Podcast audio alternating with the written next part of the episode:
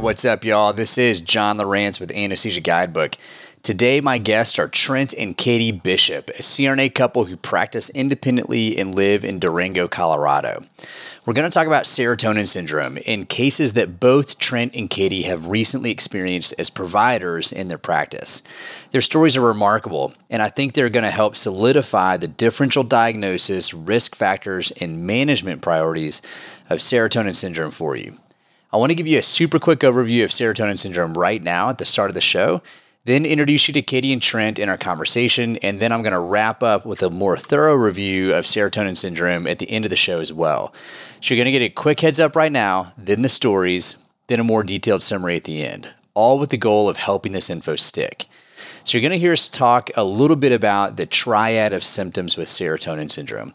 These symptoms are present in the context of a patient taking a serotonergic medication. More on that in just a second. This triad includes altered mental status, including confusion, agitation, and or anxiety, autonomic dysfunction, including hypertension, diaphoresis, tachycardia, and hyperthermia, and neuromuscular excitability, specifically hyperreflexia, including clonus. These symptoms usually have a rapid onset within a couple of hours of serotonergic medications being administered. This is opposed to a more insidious or slow onset of symptoms related to neuroleptic malignant syndrome, which Katie will talk about in the podcast. Clonus is often observed as a repetitive muscular twitching when reflexes are stimulated, though the clonus may be happening spontaneously. One way to test for clonus is to extend the patient's leg straight and then rapidly dorsiflex the foot which means to push the toes up towards their nose in a swift motion and then let go. The leg and foot should twitch like they're tapping their toes to music. Clonus may also include ocular clonus or repetitive eye twitching. You should definitely Google this or YouTube this to check out what we're talking about with clonus. Severe serotonin syndrome may progress to rhabdomyolysis, acute renal failure, and disseminated intravascular coagulation, coma, and death. Serotonergic medications include those used to treat depression, like selective serotonin reuptake inhibitors, or SSRIs, and monoamine oxidase inhibitors, MAOIs. Other medications that anesthesia providers might administer include phenylpiperidine opioids like fentanyl, sufentanil, alfentanil, and remifentanil, antiemetics including ondansetron and metoclopramide, antibiotics including linezolid, erythromycin, and ciprofloxacin, the antifungal fluconazole, and methylene blue. The combination of these medications lead to an increase in serotonin in the bloodstream, which leads to a serotonin crisis. Diagnosing serotonin syndrome can be challenging due to the differential diagnosis. That should include malignant hyperthermia, postoperative delirium and pain, opioid induced muscle rigidity, seizure, and neuroleptic malignant syndrome, which we're going to talk about in more detail at the end of the show. The treatment of serotonin syndrome is supportive and targeted managing symptoms. Stop the offending agent and avoid giving more serotonergic medications like fentanyl or Demerol, meperidine. Give IV fluid. Cool a patient. Manage hypertension and tachycardia. Administer a benzodiazepine with a muscle relaxant property like diazepam, which is Valium, or lorazepam, which is Ativan, to help control the clonus and hyperreflexia and give cyproheptadine, which is a 5-HT2A antagonist. Cyproheptadine is an oral medication, and dosing is discussed in the podcast and also at the end of the show. Seek help from other anesthesia providers and PACU nurses. Someone may have seen this before. Review serotonin syndrome in electronic references or crisis checklists. Intervene early and provide reassurance to your patient. There is no lab test for serotonin syndrome. Symptom management and administration of a benzodiazepine and cyproheptadine are low risk interventions that may be all your patient needs to stop the crisis from escalating to severe stages. I'll review this information in a little bit more detail at the end of the podcast to provide some additional context, but hopefully, this quick overview is helpful, perhaps it's like a five minute review if you're actually trying to manage or diagnose serotonin syndrome. So let me introduce Katie and Trent Bishop, and then we're going to work through their case studies. Trent has a background in biology and EMS prior to pursuing a career as a critical care registered nurse, and now as a CRNA. He has prior work experience at level one and level two trauma centers, working in open heart and vascular surgery. He currently enjoys working as an independent CRNA in a small surgical hospital in Durango, Colorado. One of the things he has truly come to love about anesthesia in a rural environment is seeing his patients out in the community and knowing that he did a small thing to make their lives better. Katie has been a registered nurse since 2004 when she started out working on a high acuity inpatient floor before transitioning to the medical ICU in 2006. She considers it the best experience anyone could have asked for prior to anesthesia, as she ran the code team for many years and floated and worked in other ICUs as well. She has worked as a CRNA at level 1 and 2 trauma centers for the last several years.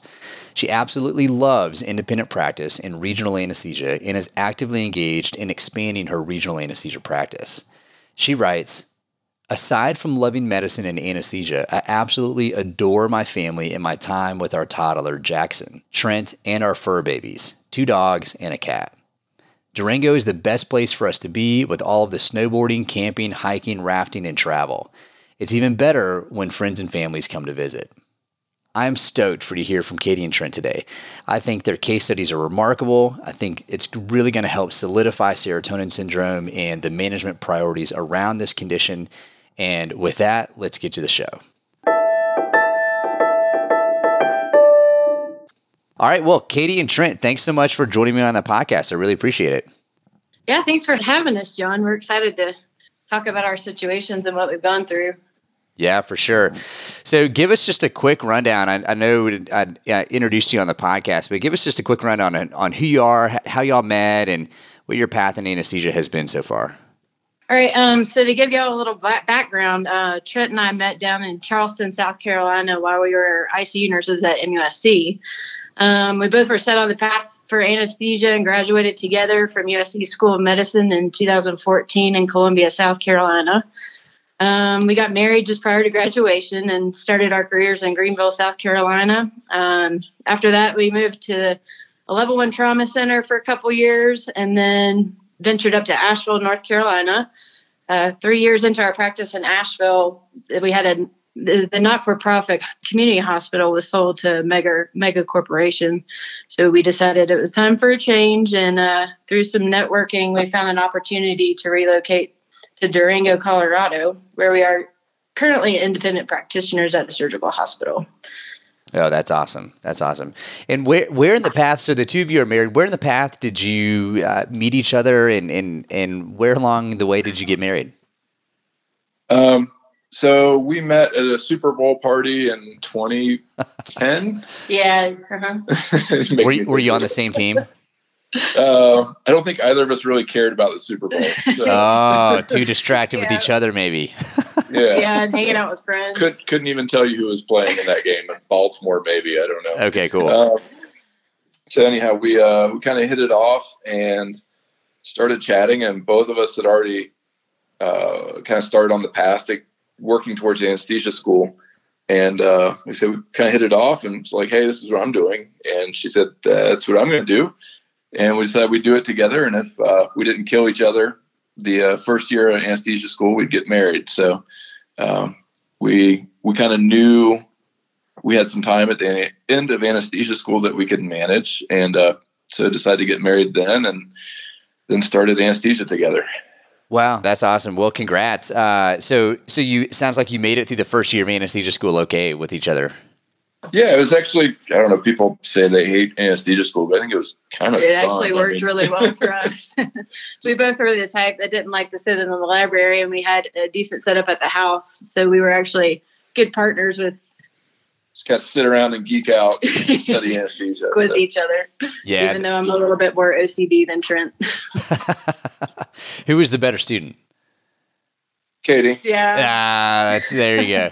yeah, that that's actually not too not too dissimilar from my own story. You know, I met my wife Kristen in anesthesia school, and in order to hang out with her, in order to hang out, she was like, "The only way we're hanging out is if we're studying."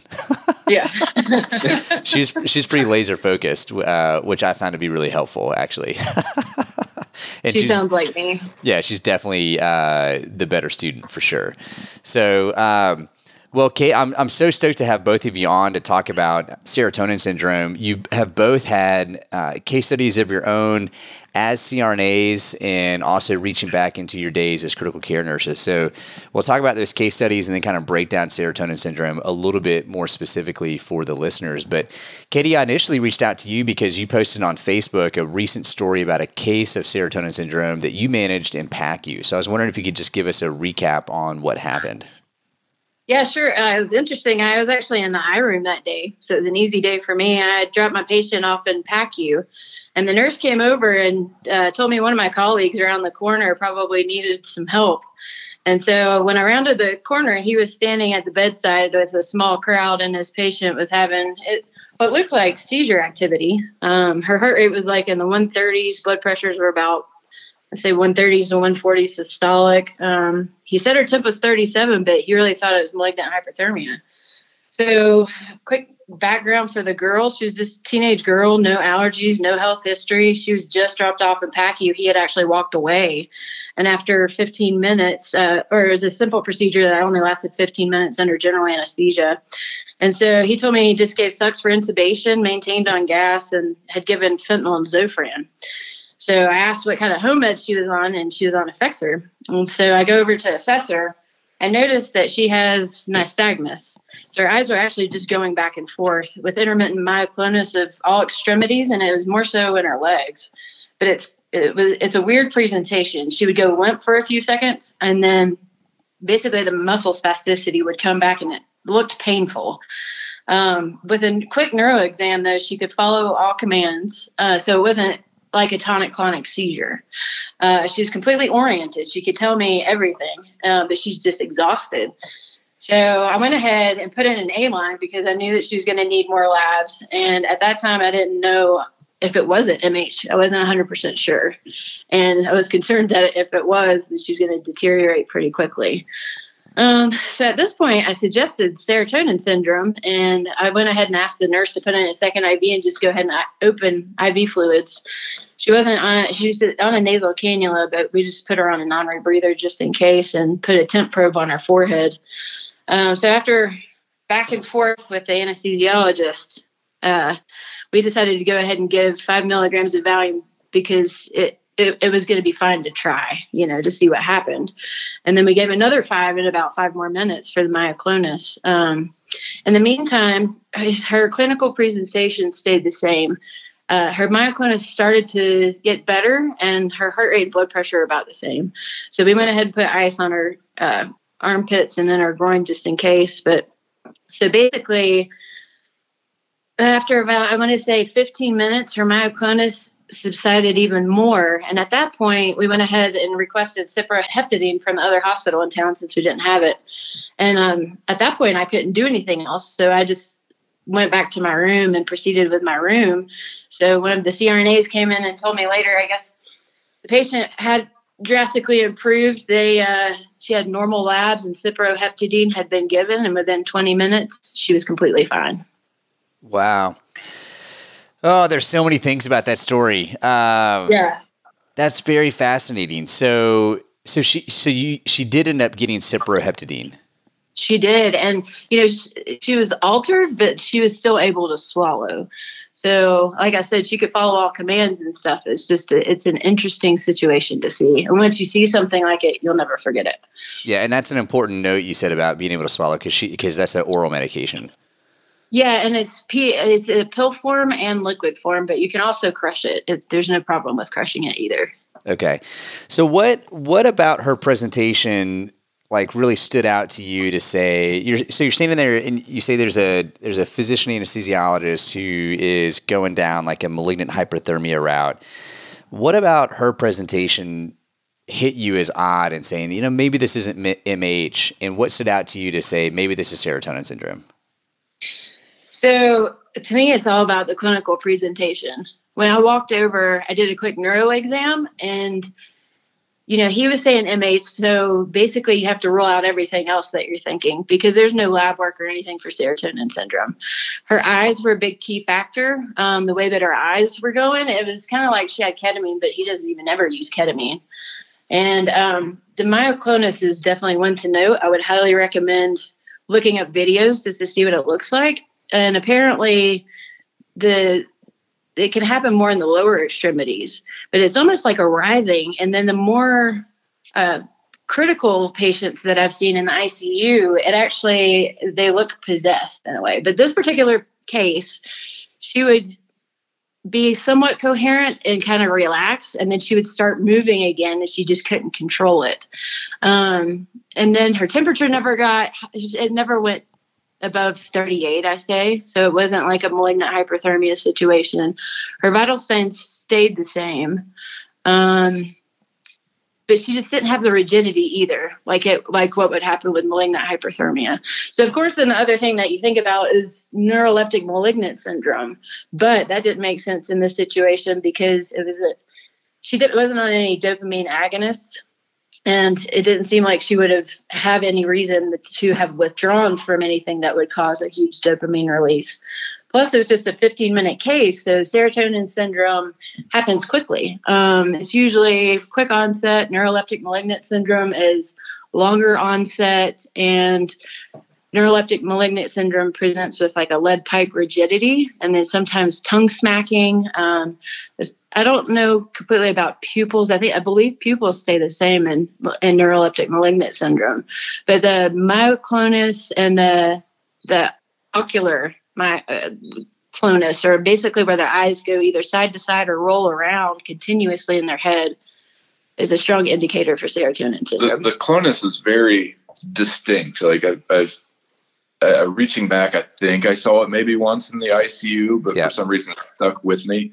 And I've been ar- around a lot of seizure patients. Um, it was very, very distinct. Um, yet the nurses immediately in my case thought it was a seizure and as soon as i saw it i was like no this is, this is not seizure activity yeah that's um, interesting um, so so just to kind of crystallize like the classic signs and symptoms there's this triad of symptoms with serotonin syndrome that's altered mental status autonomic dysfunction which can be hypertension tachycardia and hyperthermia classically and neuromuscular excitability, which is this clonus or hyperreflexia that you're talking about, or myoclonus. So a muscle group, uh, hyperreflexibility, or a you know particularly with the eyes, as you were talking about.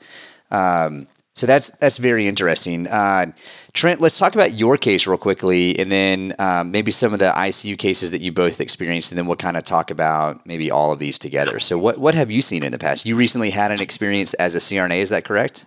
So correct. It was it was actually here at the same practice. Um, Within six months. No, six months. It may have been up a. It was a year ago because our new partners weren't here yet. So you'll have to forgive me for not remembering all the specifics. Um, it was a young, healthy lady for a laparoscopic procedure. Uh, her only home meds were antidepressants and lithium. Uh, intraop was completely normal. Towards the end of the case, the surgeon want, wanted to give methylene blue, and the nurse kind of controls that. So she scanned it before handing it to me. And when she did, uh, the charting system, you know, kind of gave us a little alarm that there might be a contraindication. And um, our first practice out of school, we had some required reading, probably because there was one of these cases. And um, I kind of remember that and let the surgeon know, like, hey, this is the risk and the concern.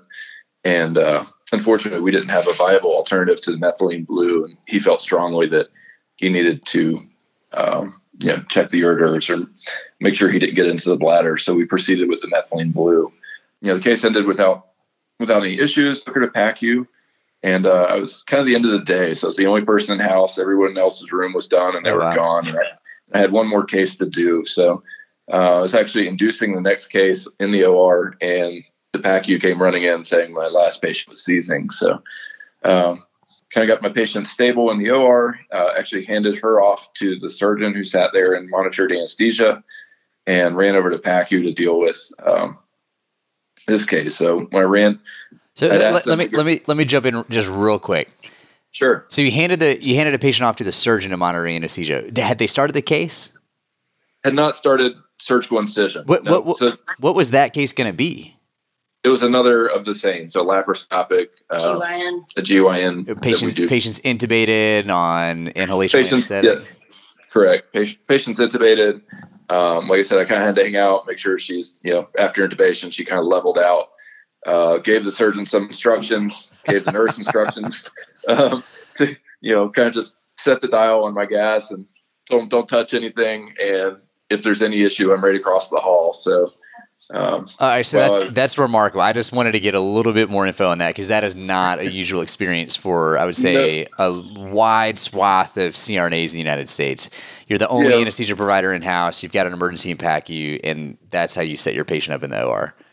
Yeah. So he he sat there. I you know told the nurses the vitals I wanted to know, and uh, come get me if they they went outside of those parameters. Okay. Um, so while we were doing that, I had PACU give my patient two Versed, not having seen them, just okay, uh, taking taking them at their words. It was seizure seizure activity. Um, so as soon as I walked into the PACU, I realized it was not seizures; it was serotonin syndrome.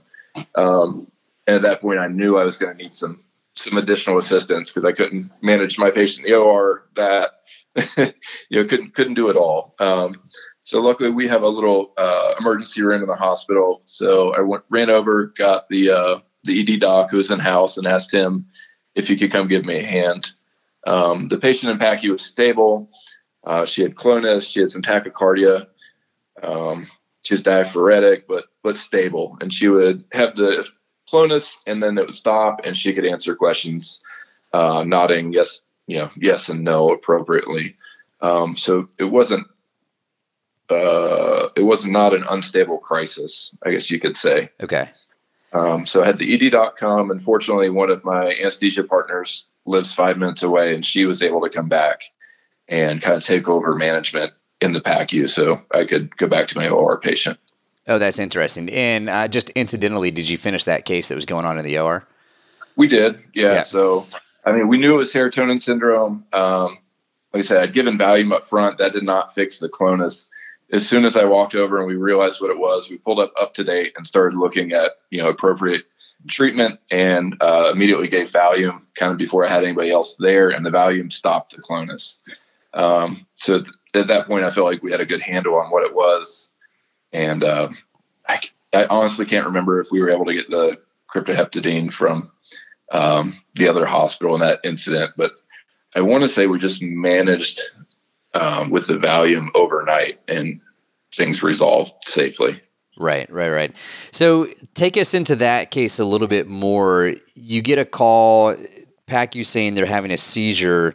You show up and you said immediately knew that this was not a seizure; it was serotonin syndrome. So you, it sounds like you had a couple minutes. You're, I'm sure you're running through some differential diagnoses before you even get to PACU. But what were the clues for you? What what cued you in? Uh, it sounds like maybe you were even thinking about serotonin syndrome uh, prior to administering the methylene blue. Is that correct? Yeah. Before we even gave the methylene blue, I, I knew that was the the risk of giving methylene blue, and the surgeon and I discussed it. We just he didn't have another option. Okay. Um, for what he needed to do. So you actually talked uh, about, hey, this could cause serotonin syndrome. Correct. That's yeah, fascinating. So, so Katie had more like a Doogie Howser moment. She just showed up, recognized it for what it was, and uh, went about her day. I kind of I had I had fair warning that this could be a thing. So. I mean, we w- we were just talking about how she was the smarter one in anesthesia school. You know, I would say smarter. Yeah, when I have a, when I have an issue, that's who I call. Yeah, that's um, awesome. She she's been in it longer. She can recognize the oddball stuff because I've just been in medicine since 2004. So, and I think I'm the guy that can kind of react and get stuff done. Yeah. In a crisis, uh, that's, that's more my specialty. Yeah, yeah. Well, it sounds like y'all are a good team. Um, well, help the listeners out a little bit more, and and Katie and maybe Trent too. You all have also seen this in the ICU. You've seen some pretty severe cases of serotonin syndrome. Is that correct? Yeah, I have. Um, so this is about at least 10 years ago when I was an ICU nurse, and uh, there were two that stuck out the most. The first, and both of them were younger women or teenage, maybe younger 20s or so. The first one was the bad one, and that was the one that overdosed on a full bottle of antidepressants and beta blockers. So she didn't do very well. She uh, she she came to us already intubated and um, and went through a fast course to rhabdo, renal failure, ARDS, ECMO, and then she expired. But the second one was the one that stood out the most because she was not intubated yet, and uh, she had overdosed on her antidepressants.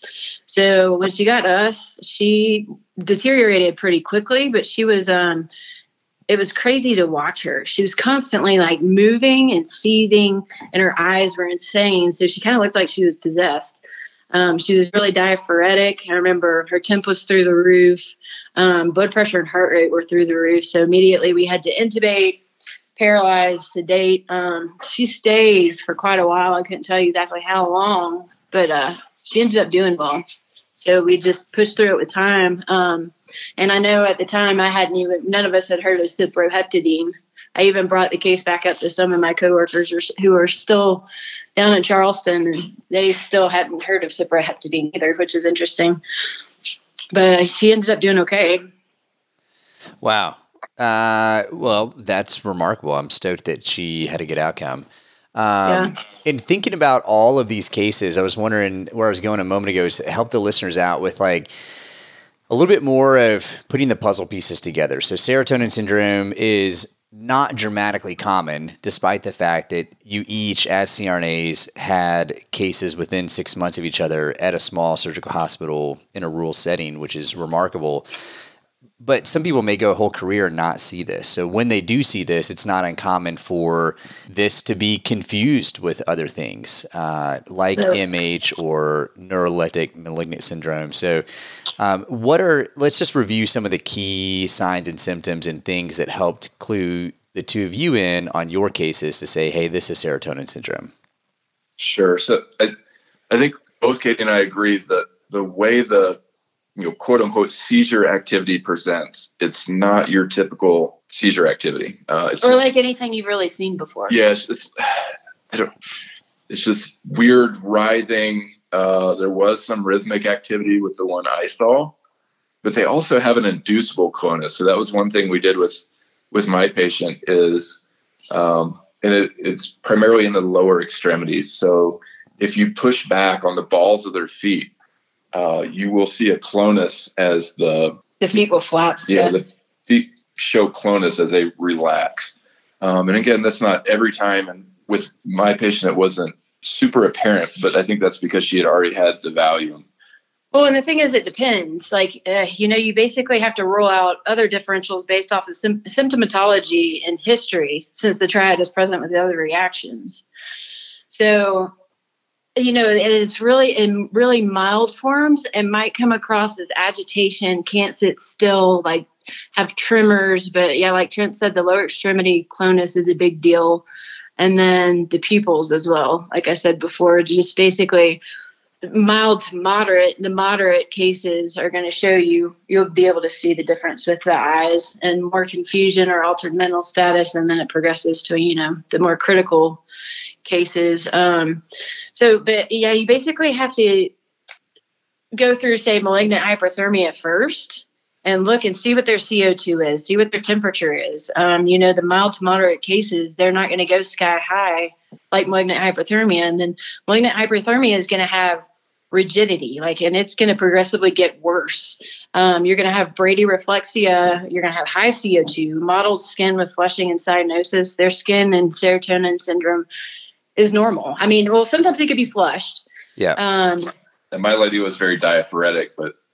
And then, yeah, like normal pupils for malignant hyperthermia. Um, and then, like I said before, with neuroleptic malignant syndrome, that's we. I don't know that we would really see that unless we were back up to ER. You know, like or just because that's you know and the patients would be on some dopamine agonist or right. have withdrawn say parkinson patients who hadn't taken their meds maybe they couldn't afford their meds and were off the past week but that's a little bit slower onset so, so to me one of the tricky things with this is the patients at risk are at risk because they take one of the most common meds in the us that you're going to see people on right like you millions know some of the millions of people so it's it's i guess not I don't know if I should say it's it's surprising we don't see more or if it maybe it just goes unrecognized because it's kind of lower intensity. I don't know how to Right, right.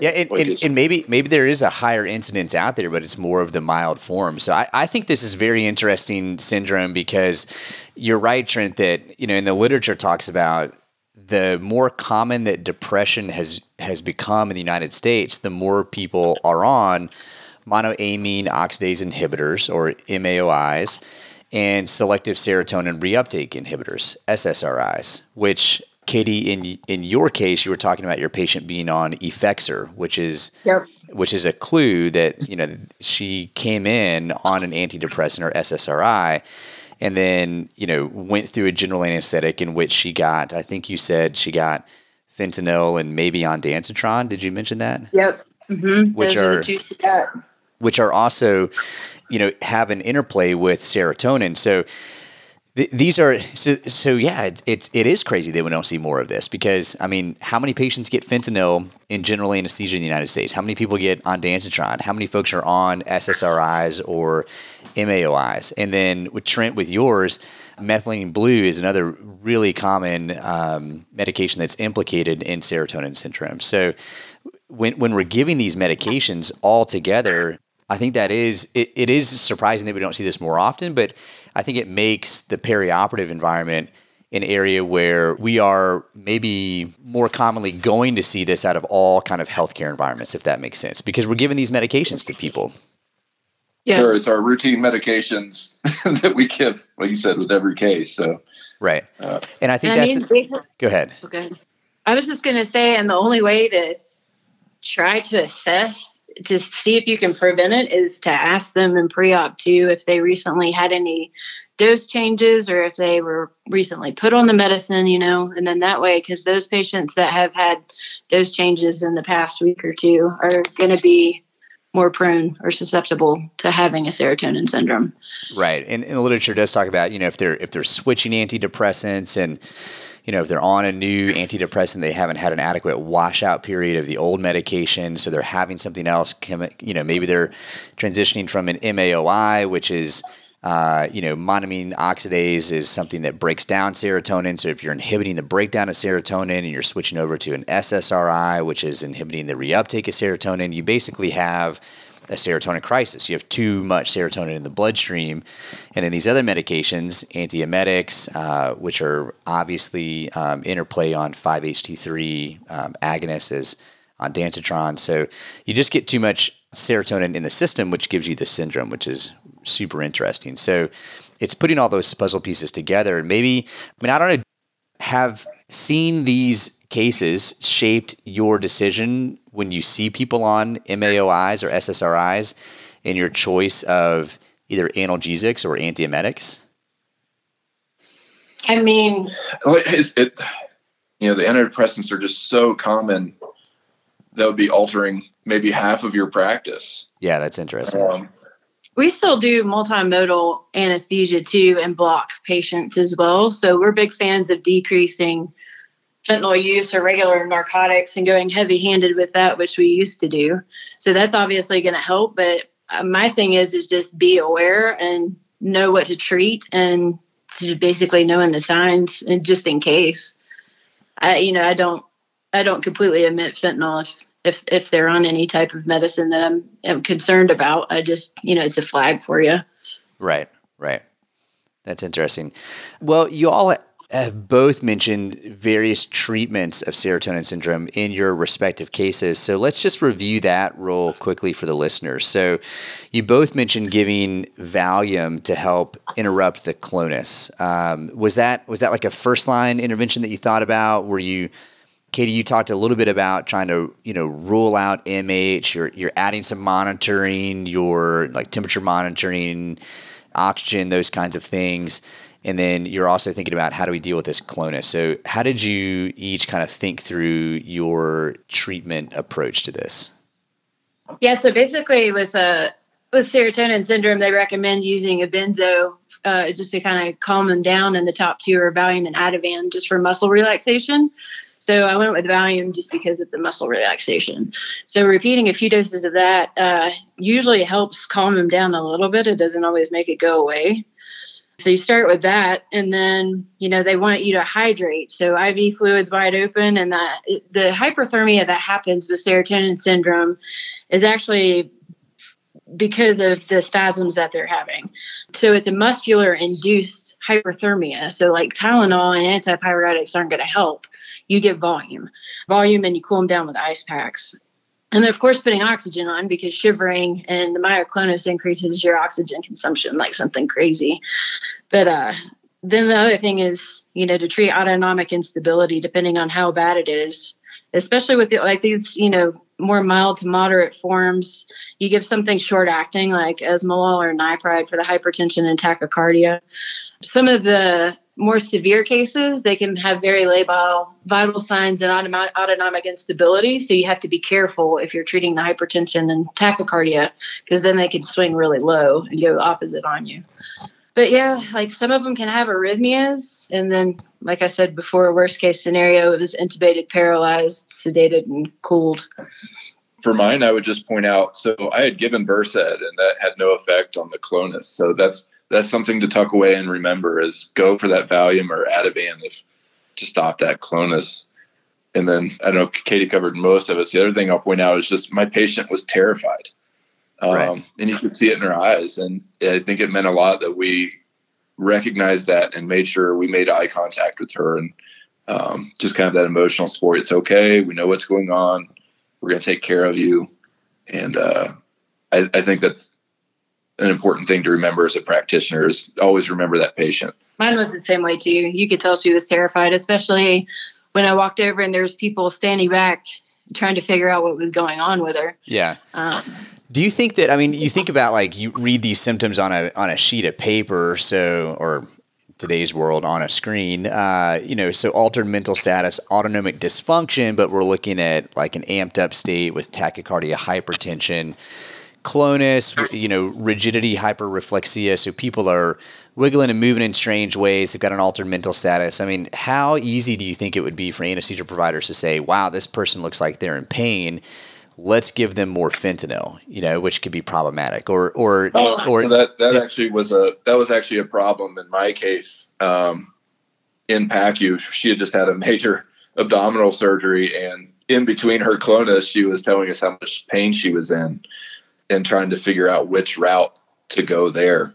Um, Interesting. Um, so the honestly, I think the Valium helps, even though it's not an analgesic. I think it whether it just calmed her down to where she relaxed and maybe wasn't tightening up on those muscles that were hurting. Um, but that was that was definitely a conundrum uh, for what to do with my patient. Well, and then the other thing to consider is, you know, there's so many cases that come out that have post-op shivering. So automatically, you know, one thing that we consider is Demerol, which is a no-no in serotonin syndrome. So if by chance you do see a patient who's having extreme shivering or shaking, which I almost feel like the myoclonus is just taking that up to another level. You know, if you give Demerol and they get worse, then that's the big flag. Yeah, yeah, that is interesting.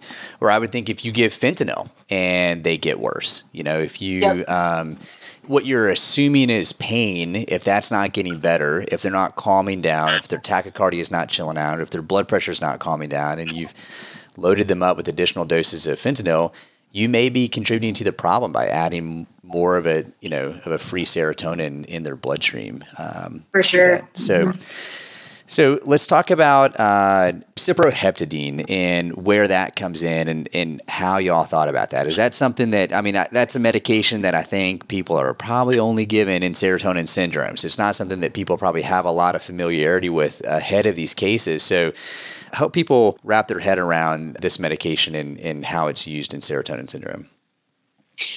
So, you know, it's a basic uh, antihistamine. And yeah, like you said, we don't ever use it. The only time that I ever heard about it was when you mentioned serotonin syndrome. But I think it's got a pretty high safety profile. And, uh, you know, it's a histamine 1 receptor antagonist. It's non-specific 5-HT1A and 5-HT2A, um, and weak anticholinergic activity. But basically, you're not going to hurt anything giving some cyproheptadine. It might cause mild sedation, like you know, like a Benadryl, but that's not going to be a bad thing in this situation. And then sometimes when you do reverse the serotonin, you can have slight hypotension. But I, and in my experience, I haven't heard that happen, and I haven't seen it happen. And then it's in or only oral form, and it's cheap. I know that our pharmacy got it for it's a decent amount. Uh, well, I can't tell you exact exact amount uh, Sure. how much she got, but It was it was worth having on hand at this point. yeah. So now we have it. So now you have it. Because at the time, Katie, you said that you actually had to request it from a nearby hospital. Yep. That's in, and I would imagine like a courier service or someone brought that over for you. Yeah, it only took 15. We're a small minutes. community, so probably literally the pharmacy tech or one of our people ran over there and got it. Oh, interesting. Right, right. Uh, so cyproheptadine, just to review, you know, the literature on that. So uh, it, it's looking like, you know, obviously as you mentioned, um, you know, 5-HT2A and 1A antagonist oral medication. From what I found in the reading, 12 milligrams up front is a recommended dosing, followed by 2 milligrams Q2 hours until resolution of symptoms. 8 milligrams Q6 hours prescribed once stabilization is achieved, and total dose should not exceed a half milligram per kilogram per day. So 0.5 milligrams per kilogram per day would be a max dose. And as you said, Katie, once this person uh, received this medication, your patient improved quite rapidly. Yes, and she didn't require anything else. That's She- interesting. Yeah, we kept her for a few hours, and then just for overnight monitoring, we shipped her to the other place in town.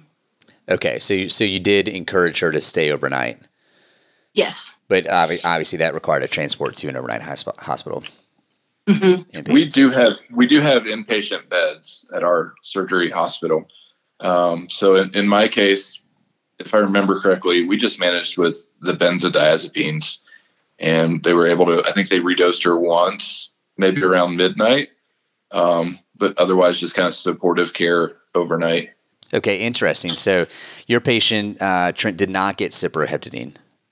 From what eh, again, forgive me, it's been a while ago, um, but they did not, from what I remember. Yeah, just benzones and supportive care.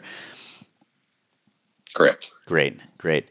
Well, uh, as we talked about, prevention can be really tricky. So, just to sound off on that, I mean, I guess kind of have your feelers up if you're having patients that are on SSRIs or MAOIs. And then, you know, hopefully this podcast and just having some case studies kind of seared in your mind um, from listening to this. And maybe, obviously, if you've got personal case studies for the listeners out there, but thinking about those antidepressant medications and then the interplay of fentanyl, ondansetron, uh, methylene blue, any other medications that we should be aware of in terms of uh, possibly contributing to serotonin syndrome? you know, I think I you Buspar, dextromorphan, uh, lithium would be another one. My patient was on lithium, Yeah. and uh, she had had a bowel prep, and we that was something I wish I'd done in retrospect was test her lithium lev- levels prior to surgery because they were definitely out of therapeutic range. Um, other things to think about are uh, not over the counter, so amphetamines, cocaine, ecstasy, and maybe even LSD. Um, if you know, depending on your patient population. Great. Yeah, that's a that's a great point to have.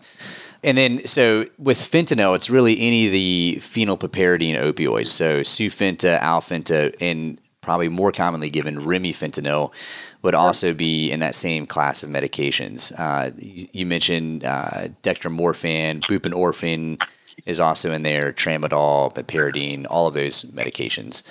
Um, well, that's very, very interesting. I'm stoked that we got to talk through these cases. Um, is there anything else that you would want to tell CRNAs about managing serotonin syndrome, either in general or about these two cases that you experienced? Yeah, I think both uh, takeaway not just from these cases, but being in a smaller hospital is don't be afraid to call for help. You know, if it's something you don't recognize, maybe it's maybe it's the ED doctor, maybe it's just a a nurse who's been around and seen stuff. You know, sometimes just laying another eyes on something that you haven't seen before, somebody else may just immediately know what it is. Um, Well, and I feel like too, sometimes you're when you're in the middle of it and it's your patient and you're stressed out. And a second set of eyes can help tremendously and just kind of pulling you out of that tunnel vision when you do think it is one thing and somebody else can suggest something else, which, you know, we were fortunate with this one that they were actually pulling up dantrolene and they were about to give it. And, you know, once I, we ran through the serotonin quickly, the anesthesiologist had never heard about it. And so, you know, I I just asked him to go ahead and try the Valium just to see if it would work and give it just a little bit of time instead of trying dantrolene first.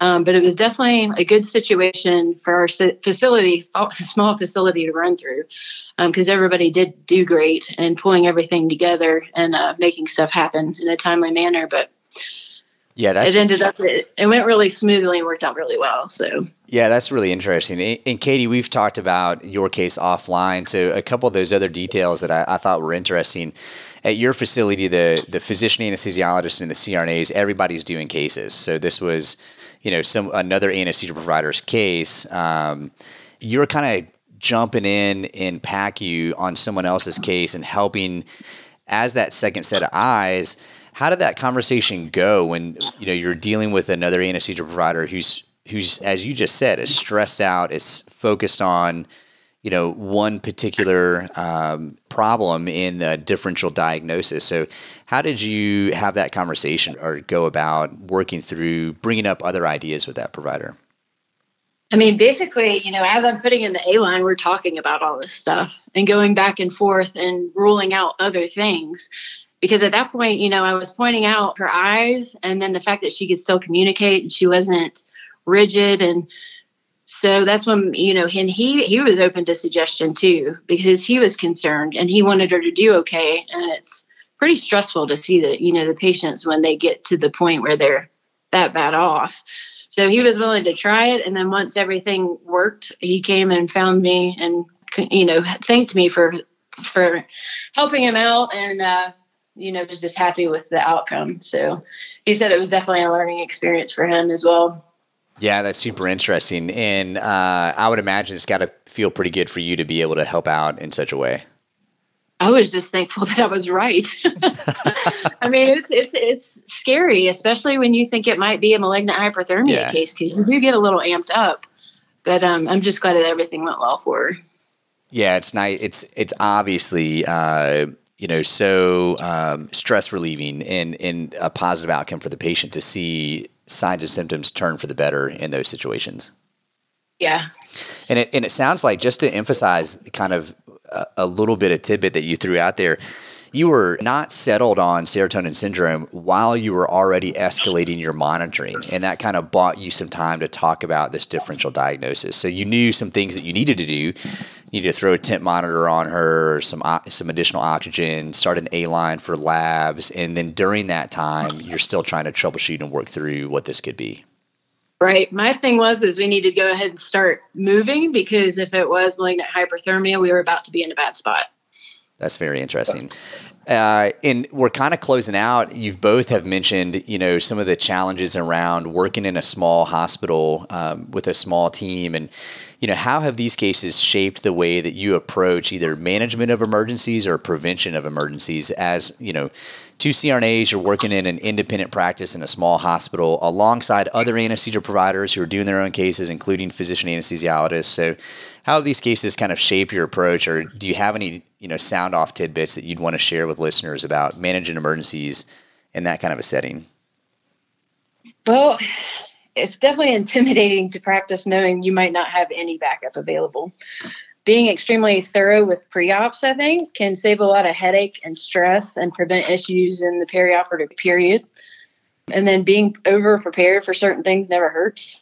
Um, I found though in intense situations, it's best to speak loudly, stay very calm, and give direct commands, and even make eye contact with the people that you're asking to help you. Just because if you get hyped up, it really amps things up and it affects others and performance.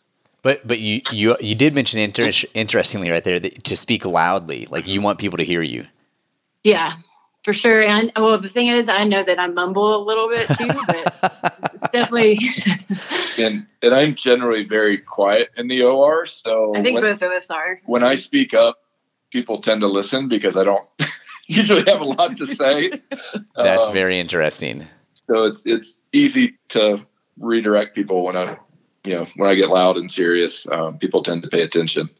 Yeah, um, there's a there's a different there's yeah that's that's great. I mean, it's great to talk about. There's a different voice tone that we should embody when you're dealing with an emergency. you go from chilling to managing a situation, and those are different responses.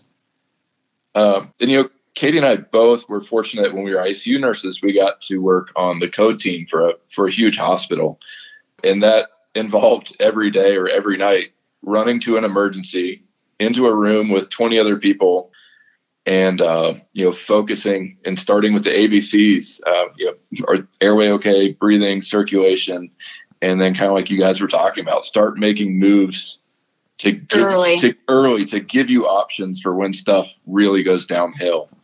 So I think that's something both of us really took away from ICU nursing, and hopefully will never leave us.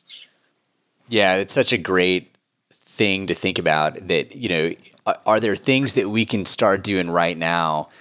to help us in case this gets into a worse spot. It reminds me of a of, of a case I had that was a splenectomy. It was kind of a quasi urgent but scheduled. You know, a patient had a fall, came in to the hospital, was evaluated, and then sent home appropriately at the time.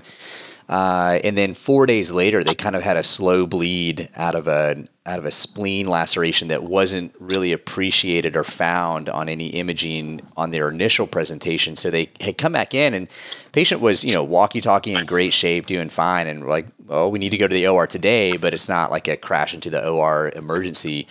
And then, you know, within 15 minutes after incision, the surgical resident's elbow deep in this guy's abdomen, and then kind of all hell broke loose with, you know, yeah. massive hemorrhage and hypotension. And, you know, just as the bleeding began, I, I, I went for like the Ranger warmer and like the flu, like the blood squeezer little like IV mm-hmm. set, like, oh, we're gonna, well, we're gonna give some blood, so let's set up a warmer. And then I said, nah, let's go ahead and get the Belmont out. You know, let's just, let's just up our game. Yeah. You know, let's get big IV access and call for the Belmont and get that set up. And I'm super glad that we did because we ended up running a massive transfusion on this patient and having that equipment available. Just you know, escalating to a big gun like the Belmont over like a little fluid ranger and and what you can squeeze in manually really helped made it make a difference in that case. So yeah, all those you know those kind of settings if you can you know, divide and conquer, delegate, speak clearly, and you know, ramp up to manage the situation. You know, get a second IV started, drop an A line in, put some oxygen on. Let's get monitoring squared away, draw some labs,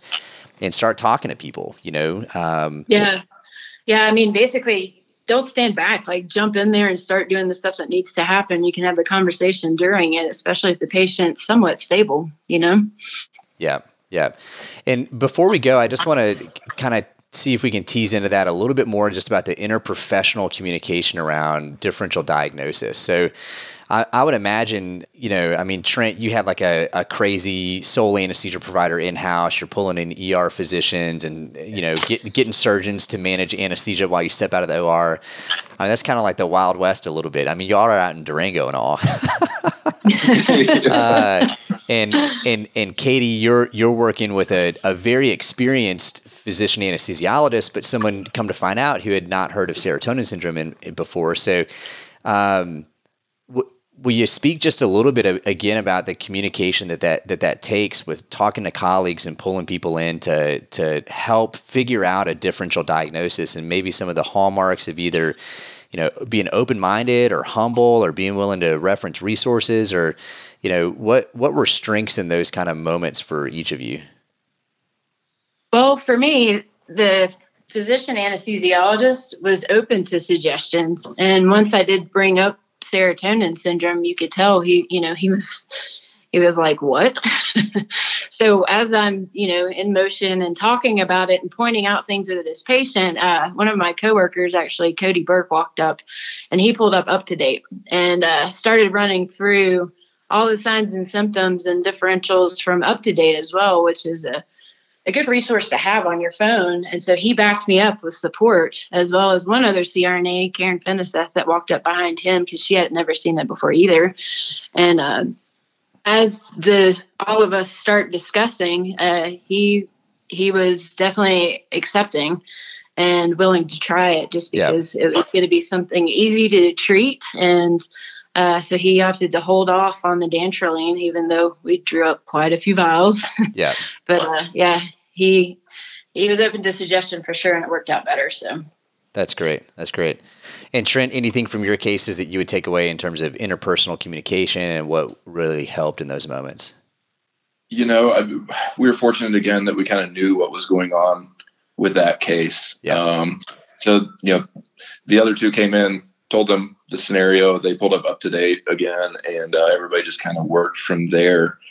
You, I, I, had a different situation recently where uh, an anesthesiologist had a, an airway crisis, and um, you know, called out for all hands and walked in, recognized for what it was. Again, what we were talking about was just that tunnel vision that provider had just kind of tunnel vision. And, and as soon as I walked in, was able to recognize there was no end tidal.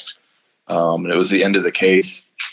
So there should have been end tidal. Yeah. Um, but it turns out just the kid had thrashed his head around and pulled the ET tube out, but it just took, took those outside eyes and, and, uh, you know, we're, we're fortunate we've been here. We're starting to uh, gain the trust a little bit and, and, you know, just listen to your partners regardless of who it is, if it's a physician or a nurse, you know, when people are throwing out ideas or um, may have seen something that you haven't seen, just let go of that tunnel vision if you can. Yeah. Yeah. Take a, take a step back and look at overall at the whole case and take a deep breath and, you know, actually take into account what others are saying. Yeah, that's great. That's great.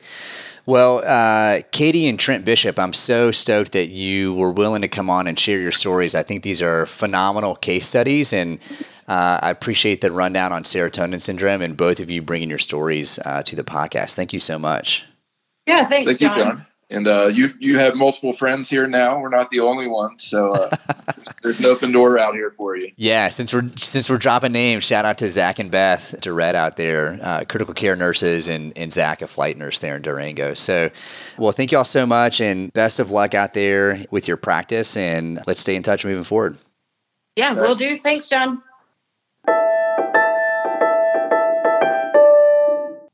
All right, so let's review the key highlights and hit on a few details. Serotonin syndrome is a crisis of having too much serotonin accumulation in the body. Let's remember that serotonin is a neurotransmitter. And just to put serotonin in context, let's review that there are several classes of neurotransmitters, including the amino acids, which are glycine, glutamate, and GABA, acetylcholine, monoamines, which include serotonin, and unconventional neurotransmitters like nitric oxide, carbon monoxide, endocannabinoids, and neuropeptides. Serotonin is a monoamine neurotransmitter, specifically an indoleamine. Other monoamine neurotransmitters include the catecholamines, dopamine, epinephrine, and norepinephrine. Serotonin is 5 hydroxytryptamine, which is shortened as simply 5-HT. There are 15 serotonin receptor types categorized in seven families, and the two most commonly implicated in serotonin syndrome are 5-HT1A and 5-HT2A. Remember that ondansetron and metoclopramide are 5-HT3 receptor antagonists. Serotonin is derived from tryptophan, which is an essential amino acid that comes from foods such as chocolate, milk, chickpeas, red meat, fish, and poultry. Shout out to all the RDs out there. Melatonin is produced from serotonin in the pineal gland, and of course, melatonin is central in the regulation of sleep and wake cycles. Serotonin is central to a virtual plethora of physiologic processes. These include most brain functions, which regulate mood, sleep and wake cycles, behavior, perception, appetite, memory, sexuality, and more. Serotonin is a key neurotransmitter in vascular biology, cardiopulmonary function, endocrinology, and metabolism, as well as pain control, nociception, nausea and vomiting, and even the neurophysiologic response to inhalational anesthetics. Serotonin regulates the hypothalamic pituitary adrenal or HPA axis at several levels. It has a role in regulating vasodilation, vasoconstriction, pulmonary artery hypertension, myocardial remodeling, and platelet function. I've mentioned AOK or atropine on ondansetron ketorolac therapy before in the podcast, and one theory about these medications' ability to interrupt the cardiovascular collapse related to amniotic fluid embolism is their disruption of serotonin's role in increased vagal tone, increasing pulmonary artery hypertension, and even platelet aggregation. These physiologic and pharmacological processes related to serotonin are complex and variable depending on the pathophysiology present and the serotonin receptor targeted, and even the point in time during pathophysiological processes that serotonergic medications are administered. As Western Carolina University Program Director and resident Englishman Dr. Ian Hewer puts it, it's complicated. That's not a very good English accent, but shout out to all the SRNAs at WCU and Dr. Hewer. There's links in the show notes to several articles that will expand on serotonin's role in human physiology that you may find interesting. We've covered how this is clinically relevant to anesthesia providers in the perioperative environment through the case studies presented in this podcast. If your patient is experiencing the symptom triad of serotonin syndrome, which is altered mental status, including confusion, agitation, or anxiety, autonomic dysfunction, including diaphoresis, tachycardia, hypertension, and hyperthermia, and neuromuscular excitability, specifically hyperreflexia, including clonus, you need to think about the possible serotonergic medications they may have received and whether or not they're experiencing serotonin syndrome. Remember that serotonin syndrome is a drug reaction from too much of one or a combination of serotonergic medications. These include medications that either block the reuptake of serotonin, like SSRIs, opioids, and antiemetics, including ondansetron, meds that decrease the breakdown of serotonin, like monoamine oxidase inhibitors, methylene blue, and certain antibiotics, including linezolid and tedizolid, Meds are drugs that increase precursors to serotonin, like lithium, fentanyl, and LSD, and meds and drugs that increase serotonin release, including amphetamines, MDMA, and cocaine. And meds that block the breakdown of some of the medications already discussed via the inhibition of CYP2D6 and CYP3A4 enzymes which include the antibiotics erythromycin, ciprofloxacin, and the antifungal fluconazole. Your differential diagnosis list may include malignant hyperthermia, so review whether or not the patient actually received triggering agents such as succinylcholine or volatile anesthetics. If they didn't, it's not MH. If they did, trend their temperature and monitor their end CO2, in addition to all of the other interventions that you may end up doing to treat MH. Post op delirium and pain is another differential diagnosis. So, review their intraoperative medications and consider avoiding additional fentanyl and avoid Demerol, which is meperidine. Both of these can cause and exacerbate serotonin syndrome. Another differential diagnosis is neuroleptic malignant syndrome. So, review if the patient has recently withdrawn from a dopaminergic medication like carbidopa levodopa, which is used to treat Parkinson's disease. Check whether they received haloperidol, which is Haldol, intraop, and what dose was administered. Haldol can trigger neuroleptic malignant syndrome. Remember that neuroleptic malignant syndrome has a more insidious or slow onset than serotonin syndrome, and the patient will exhibit more of a lead pipe rigidity versus a clonus. Google or YouTube clonus. Check some videos out on that so you know what we're talking about. Other differentials include opioid induced muscle rigidity and seizure, so work through ruling out those two variables. Treatment is largely supportive. Stop the offending agent and avoid giving additional serotonergic medications. Provide reassurance to your patient. Their uncontrollable symptoms, coupled with likely postoperative pain, can be very distressing. Consider administering a benzo like diazepam, which is Valium, or lorazepam, which is Ativan, to help calm the patient and relax the clonus. Manage hemodynamics with antihypertensives. Administer a fluid bolus and hydrate the patient. Consider administering cyproheptadine. Remember that cyproheptadine is a 5-HT2A antagonist, which is one of the serotonin receptors implicated in serotonin syndrome. It's an oral medication which can be crushed and administered via a nasogastric tube. The dose is 12 milligrams up front, followed by 2 milligrams Q2 hours until resolution of symptoms, or 8 milligrams every 6 hours prescribed once stabilization is achieved. The total dose should not exceed 0.5 milligrams per kilogram per day. And with any dosing, be sure to check up to date published literature to make sure that the dosing is accurate. For severe cases, you will need to manage acute renal failure, rhabdomyolysis, and coagulopathy. Symptoms usually resolve within 24 hours after stopping the offending agent. In terms of prevention, a thorough pre op anesthesia assessment is crucial. Review home medications, baseline psychiatric disorders, and changes to medication regimens. If you note serotonergic medications on their home med list, especially SSRIs, like fluoxetine, which is Prozac, citalopram, which is Celexa, sertraline, which is Zoloft, or escitalopram, which is Lexapro, use caution when administering common medications like ondansetron, metoclopramide, fentanyl, remifentanil, and methylene blue. All right, so that's it. I hope this podcast cleared up serotonin syndrome for you. I hope it gave you some key takeaways and some stories to help you remember to have your guard up for this rare but potentially life threatening syndrome, which is often a reaction to medications that we gave the patient. Take care, and I'll see you next time. Hey, y'all, John here. If you're digging the show, will you take a couple of minutes and drop a review of Anesthesia Guidebook on Apple Podcast? Your comments and ratings help other people trust the show. Also, send a link to the podcast to your classmates and colleagues. Word of mouth is the best way for Guidebook to grow. Thanks so much, and I'll see you next time.